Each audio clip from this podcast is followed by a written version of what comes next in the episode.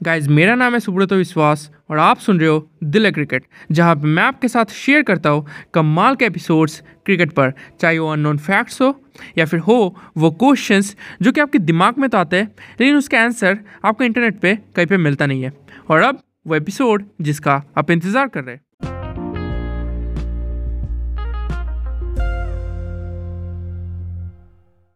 Guys एक कमाल का फैक्ट मुझे जस्ट अभी पता चला और आप में से बहुत सारे लोग ये फैक्ट जानते भी होंगे। और वो है कि मोहम्मद हफीज़ ने जो नो बॉल डाला था सेमीफाइनल में ऑस्ट्रेलिया के खिलाफ, जिसमें डेविड वार्नर ने छक्का मारा था, वो नो बॉल मोहम्मद हफीज़ का पहला नो बॉल था आफ्टर 18 ईयर्स अठारह साल के बाद पहला नो बॉल था। अब एटीन ईयर्स कितने होते? ये अठारह साल कितने होते?